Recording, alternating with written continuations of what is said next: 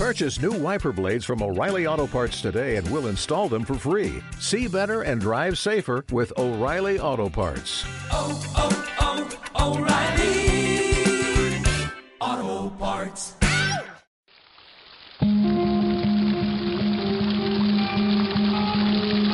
La fuente de la vida. Un viaje a través de los siglos y la historia de la humanidad.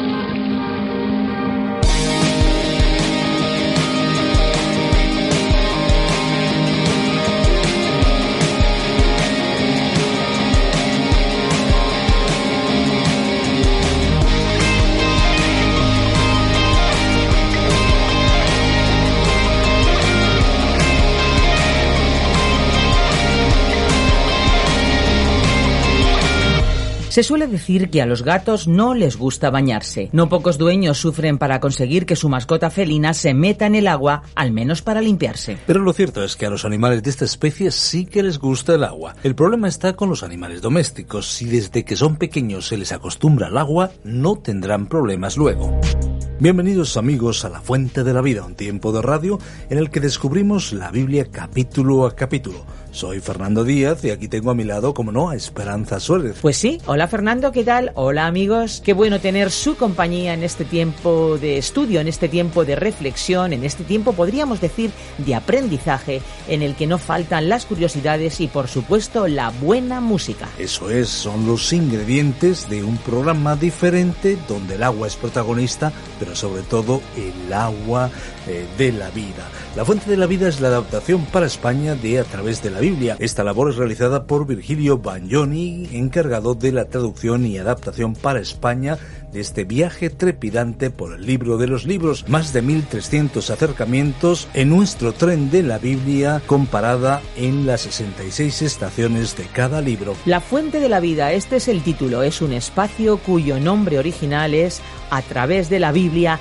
del teólogo John Vernon Magee. A través de la Biblia es el nombre de la versión tan conocida en el ambiente hispanoamericano, pero ahora también en la versión para España y más allá a través de la fuente de la vida. Son más de 80 países que disfrutan de estos programas visite lafuentedelavida.com donde encontrarán más información detallada. Visite también nuestra página y allí encontrarán recursos muy útiles que les pueden ayudar al mismo tiempo que escuchan el programa. Y ahora sí, ya nos toca pasar a la exposición bíblica, pero antes vamos a escuchar una canción que esperamos sea de su agrado. Agradecemos a los músicos que contribuyen con su aportación musical. Estamos preparados, listos, adelante con la música.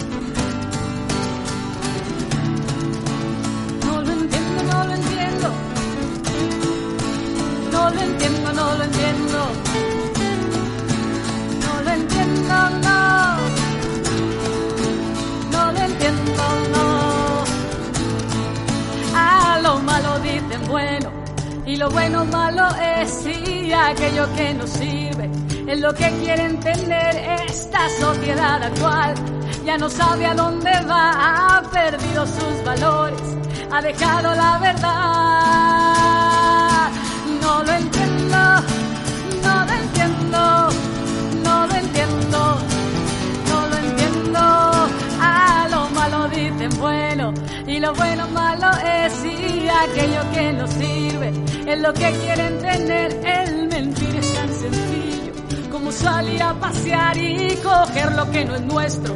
No nos hace ni pensar. No lo entiendo, no lo entiendo, no lo entiendo, no lo entiendo. A lo malo dicen bueno y lo bueno malo es y aquello que nos sirve es lo que quieren tener. Si de sexo hay que hablar, que te puedo yo contar a llegar al matrimonio? Nadie se puede esperar. No lo entiendo, no lo entiendo, no lo entiendo, no lo entiendo. A los padres hoy en día nadie quiere obedecer sus consejos, no valoran, dicen que van a saber. Esta ley que está grabada dentro del corazón, todos hemos quebrantado. Necesitamos perdón, yo te invito a que le digas a Jesús el Salvador que perdone tus pecados y te limpie el corazón.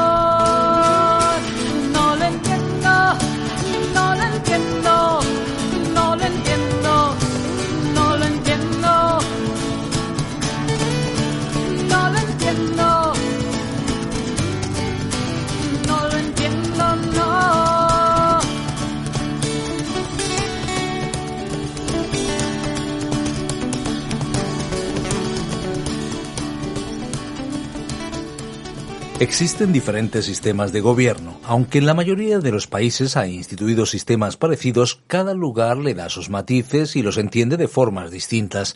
Un modelo que en el pasado fue mayoritario es la monarquía. Se trata de un sistema en el que la jefatura del Estado está a cargo de un monarca, que puede ser un príncipe, un rey, un emperador, un sultán, entre otros títulos que reciben. El monarca obtiene ese puesto de liderazgo de forma hereditaria, por ser descendiente o pariente cercano del anterior, pero no a través de unas elecciones. Otra característica es que suele ser un cargo que dura hasta la muerte si no se renuncia o abdica antes. Seguimos en el capítulo 7 del primer libro de Samuel y también veremos el siguiente capítulo, el 8 y los primeros 15 versículos del capítulo 9. Allí vemos como el pueblo de Israel pide un rey y finalmente Dios elige a Saúl. Vamos a escuchar este relato que será interesante. Nosotros volvemos después. No se vayan. La fuente de la vida. Continuando pues con nuestro estudio en este capítulo 7 del primer libro de Samuel, vamos a leer los versículos 7 al 11 para considerar la victoria en Ebenezer. Cuando supieron los filisteos que los hijos de Israel estaban reunidos en Mizpa, subieron los principales de los filisteos contra Israel. Al oír esto, los hijos de Israel tuvieron temor de los filisteos. Entonces dijeron los hijos de Israel a Samuel, No ceses de clamar por nosotros al Señor nuestro Dios, para que nos guarde de manos de los filisteos. Tomó Samuel un cordero de leche y lo sacrificó entero en holocausto al Señor. Y clamó Samuel al Señor por Israel, y el Señor lo escuchó. Mientras Samuel sacrificaba el holocausto, los filisteos llegaron para pelear con los hijos de Israel. Pero el Señor tronó aquel día con gran estruendo sobre los filisteos, los atemorizó y fueron vencidos delante de Israel. Los hijos de Israel salieron de Mizpa, siguieron a los filisteos y los hirieron hasta abajo de Bet-Car. Aquí Dios le dio una gran victoria a Israel y esta fue la primera victoria que habían ganado en mucho tiempo. Además, esta fue una victoria de gran importancia estratégica para Israel. Antes de esta batalla los israelitas habían caído en la idolatría y en una amarga rebelión. Cuando empezaron a volverse a Dios, Samuel les exigió una confesión de sus pecados y una promesa de volverse a Dios. Ahora, cuando hicieron esto, el resultado fue una victoria notable sobre los filisteos. Leamos ahora el versículo 12.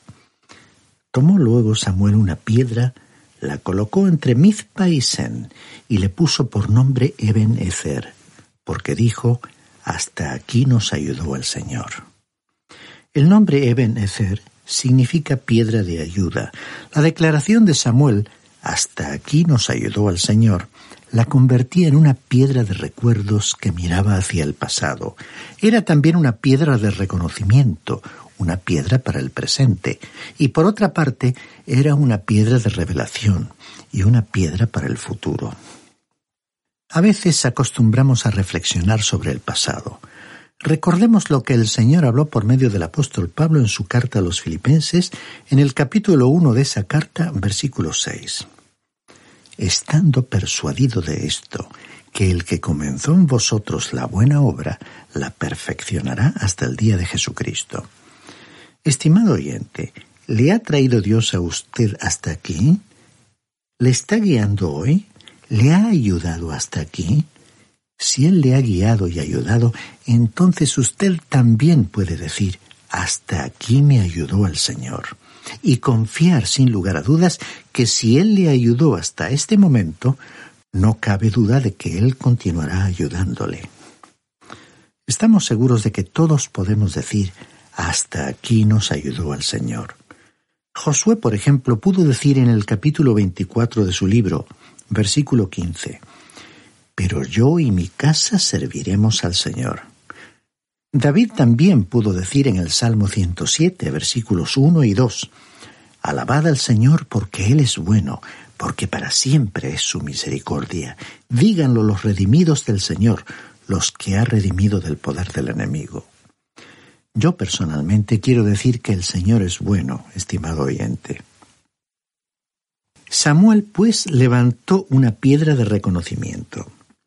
Estimado oyente, ¿reconoce usted la presencia de Dios en ciertos momentos de su vida? Eso es lo que quiso decir Samuel con esa piedra de Ebenezer. Esa piedra era además una piedra de revelación. No solamente significaba hasta aquí, sino también de aquí en adelante.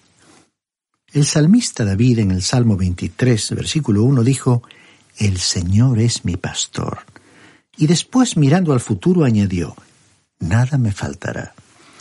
Una vez alguien dijo, tengo interés en el futuro porque espero pasar el resto de mi vida allí y quiero estar razonablemente seguro de cómo va a ser. Y el apóstol Pablo en su carta a los Romanos capítulo 8 versículo 28 dijo, Sabemos además que a los que aman a Dios todas las cosas les ayudan a bien, esto es, a los que conforme a su propósito son llamados. El doctor Torrey siempre decía que este versículo aquí en Romanos capítulo 8 versículo 28 era como una almohada suave para el corazón cansado. Todos necesitamos una piedra de Ebenezer. Esperamos, estimado oyente, que usted tenga una en su vida. Leamos ahora el versículo 13 de este capítulo 7 del primer libro de Samuel. Así fueron sometidos los filisteos y no volvieron a entrar más en el territorio de Israel, y la mano del Señor estuvo contra los filisteos todos los días de Samuel.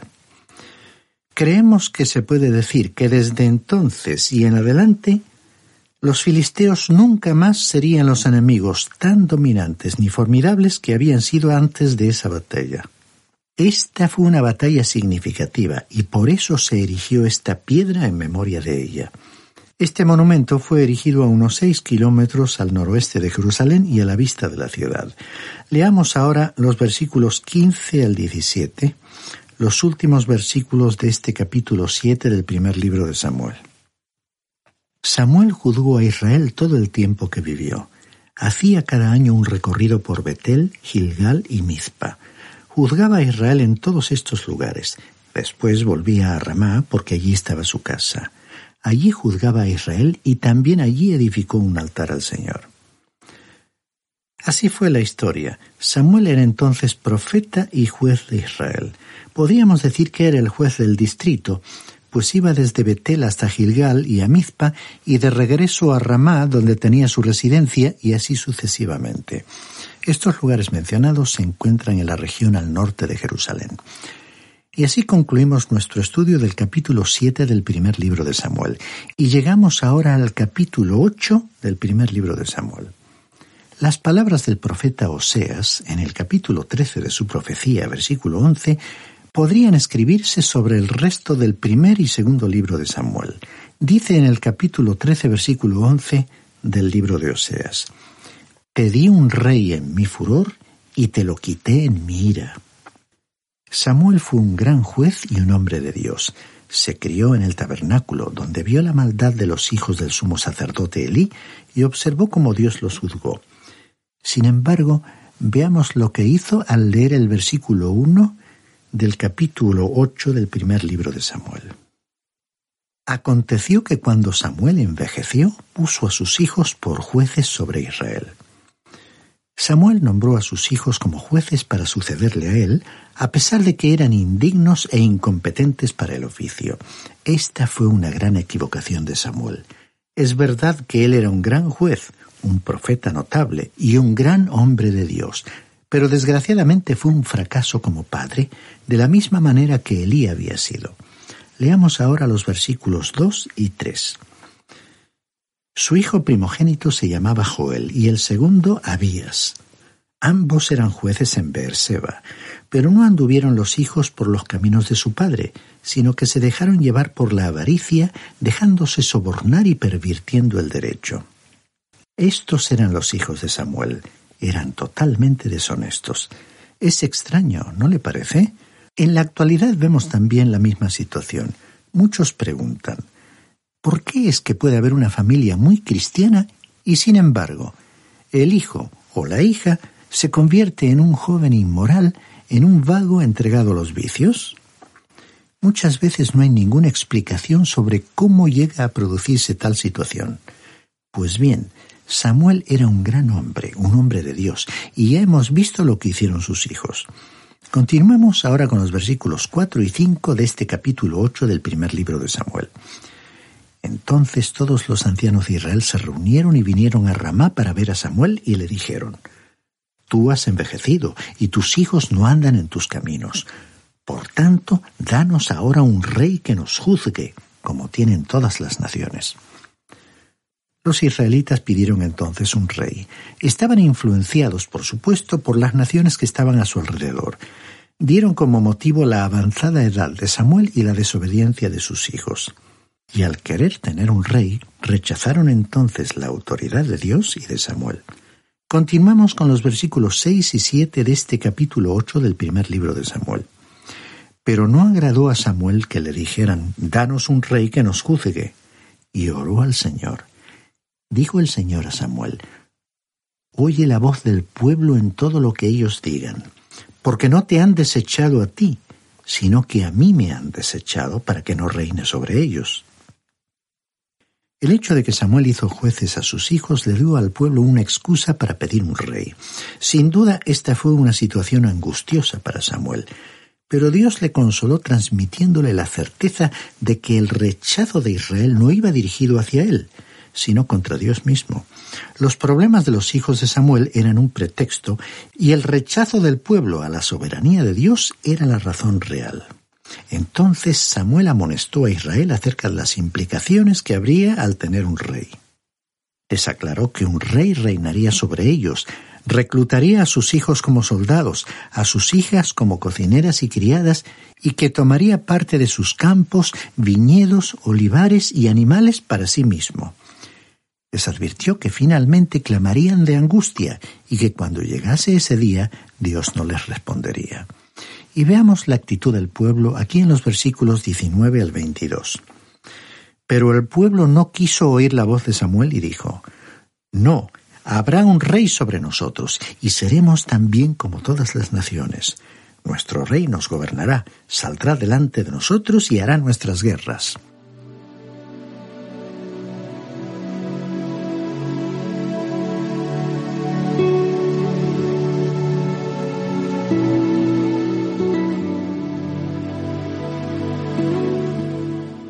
Samuel todas las palabras del pueblo y las repitió a oídos del Señor.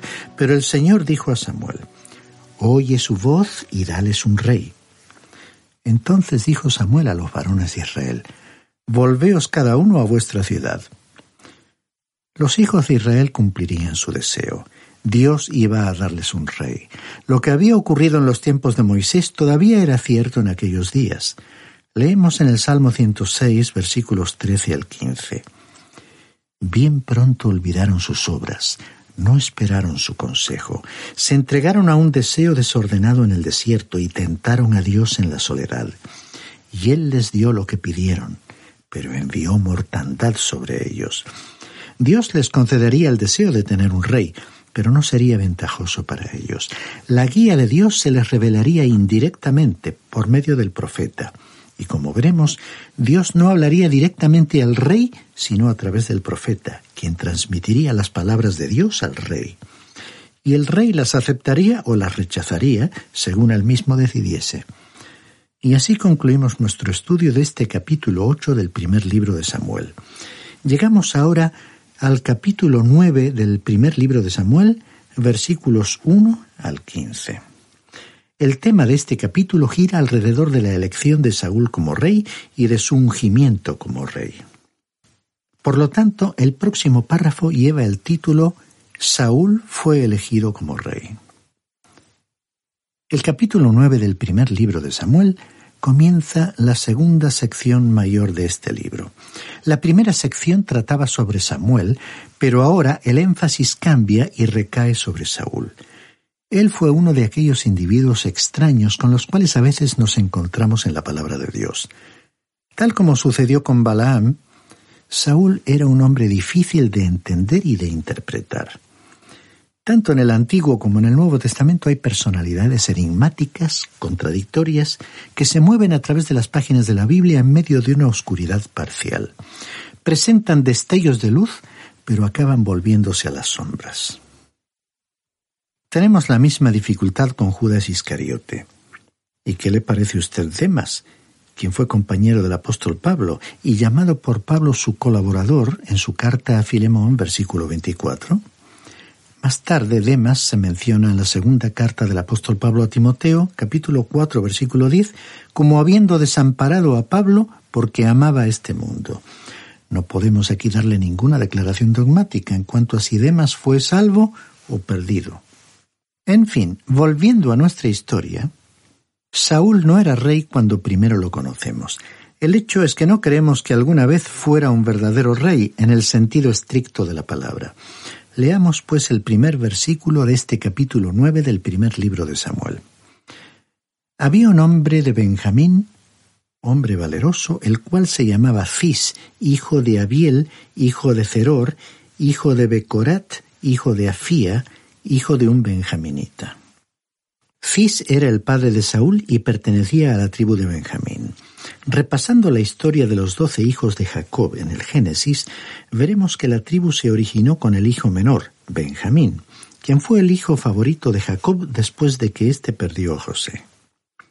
Ahora, cuando Benjamín nació, su madre murió, y cuando ella estaba agonizando le puso por nombre Benoni, que significaba hijo de mi tristeza.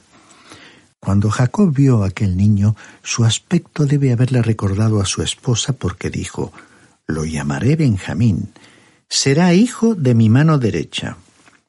Y así Benjamín se convirtió en el hijo favorito y estuvo protegido por sus hermanos. Después, en el libro de los jueces, la tribu fue diezmada debido a un trágico episodio de un pecado brutal que ocurrió en esta tribu. Y fue de esta tribu de Benjamín que procedió el primer rey. Volviendo ahora al capítulo nueve de este primer libro de Samuel, leamos el versículo dos. Tenía él un hijo que se llamaba Saúl, joven y hermoso. Entre los hijos de Israel no había otro más hermoso que él.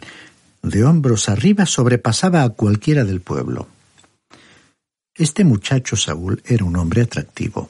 Físicamente se veía como un rey, pero en realidad tenía mucho de apariencia y simplemente era como un actor que desempeñaba un papel. No era un rey de corazón. El pueblo, sin embargo, eligió su rey por su apariencia exterior y no según su carácter. Es digno de destacar en nuestro tiempo el peligro de confiar en la apariencia exterior. De ahí la importancia de medios de difusión como la televisión. Muchas veces la persona que en última instancia controlará los destinos de un país será la que ofrezca la imagen adecuada en la pequeña pantalla. ¿Por qué? porque elegimos a las personas por la impresión que nos causan, por su capacidad de comunicación y no según su carácter. Si sólo pudiéramos contemplar el interior para poder ver el verdadero carácter de la gente, entonces nuestra manera de pensar y de elegir sería diferente. Los hijos de Israel quisieron tener un rey, y Saúl les agradó. Era alto y guapo. No había otro más atractivo. Tenía un porte real. En nuestro tiempo podría haber sido un actor famoso o un célebre presentador de televisión. El problema era que no tenía un corazón de rey. Y leemos en los versículos 3 y 5 de este capítulo 9 del primer libro de Samuel. Un día se perdieron las asnas de Cis, padre de Saúl, por lo que dijo Cis a su hijo Saúl, Toma ahora contigo algunos de los criados, levántate y ve a buscar las asnas. Cuando vinieron a la tierra de Zuf, Saúl dijo al criado que tenía consigo, Ven, volvámonos, porque quizás mi padre haya olvidado la preocupación por las asnas y esté intranquilo por nosotros. Saúl y su siervo habían buscado por todas partes las asnas de su padre y no las pudieron encontrar. Y leemos en los versículos seis hasta el ocho. Él le respondió, En esta ciudad hay un varón de Dios, es un hombre muy respetado. Todo lo que él dice acontece sin falta. Vamos pues allá. Quizás nos dará algún indicio acerca del objeto por el cual emprendimos nuestro camino. Respondió Saúl a su criado. Vamos ahora. Pero ¿qué llevaremos a ese hombre? Porque el pan de nuestras alforjas se ha acabado y no tenemos qué ofrecerle al varón de Dios. ¿Qué le podemos dar? Entonces replicó el criado y dijo a Saúl, Mira, tengo aquí en mi mano una pequeña moneda de plata. Se la daré al varón de Dios para que nos indique el camino. A continuación tenemos una breve explicación insertada por el Espíritu de Dios que puede resultar de ayuda. Leemos el versículo 9. Antiguamente en Israel cualquiera que iba a consultar a Dios decía, Venid y vamos al vidente, porque al que hoy se llama profeta entonces se le llamaba vidente. Hay aquí un cambio de nombres.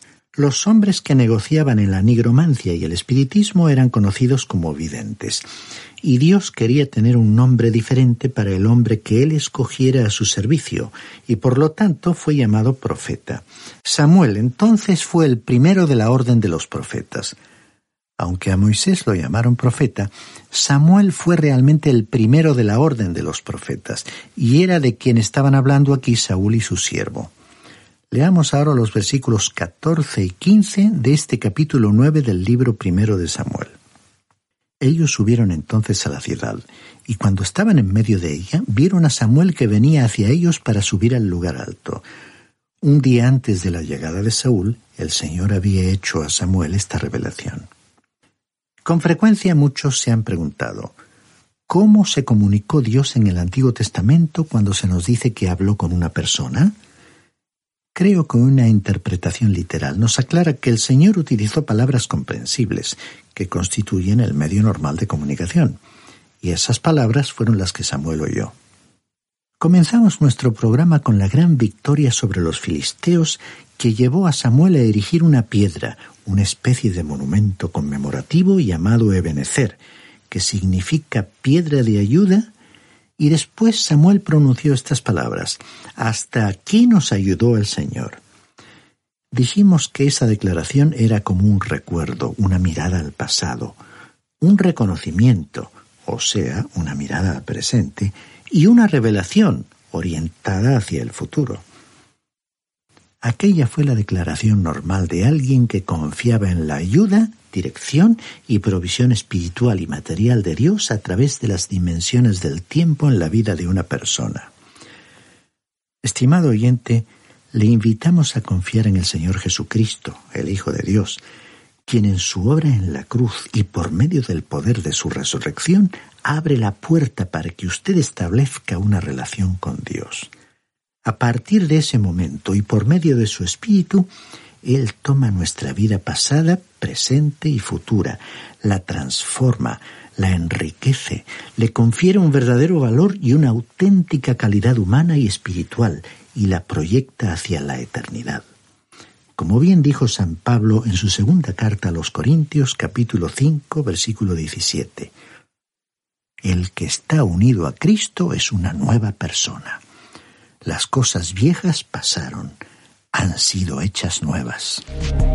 Después de escuchar esta reflexión tan interesante, llega el tiempo de despedirnos. Sí, nos acercamos al final de este programa, pero nuestro recorrido por los libros de la Biblia sigue, no para. Aquí estaremos de lunes a viernes en la misma emisora, pero también el día que ustedes quieran a través de nuestros eh, podcasts, por supuesto en lafuentedelavida.com, desde donde pueden acceder a nuestras notas y bosquejos. La Fuente de la Vida también está disponible para los dispositivos móviles. Descargue la aplicación La Fuente de la Vida, que también se puede encontrar con el nombre a través de la Biblia. Es una aplicación multilingüe donde pueden acceder a la versión para España. Si desean contactarnos, nuestra vía más inmediata es eh, nuestro WhatsApp, el 601 203 265. También nuestro número de teléfono en España es el 91 422 05 24. Por eso deben acceder a través del prefijo más 34 si nos contactan desde fuera de España. Y bueno, para aquellos que son más clásicos, pueden escribirnos a la calle Pablo Serrano, número 7 posterior, código postal 28043, Madrid, España. O bien pueden enviarnos un correo electrónico a info arroba radioencuentro.net. Gracias por acompañarnos en este fascinante viaje por los libros de la Biblia. Hasta pronto amigos y no se olviden, hay una fuente de agua viva que nunca se agota. Beba de ella. Este ha sido un programa de Radio Transmundial producido por Radio Encuentro, Radio Cadena de Vida. Grand Canyon University's RN to BSN online degree program makes earning your bachelor's in nursing possible. Balance online coursework with local in-person clinicals to position yourself for potential leadership opportunities in the time you have from wherever you are, leaving room for what matters. Achieve your goals with your personalized plan and team behind you. Find your purpose at Grand Canyon University. Visit gcu.edu.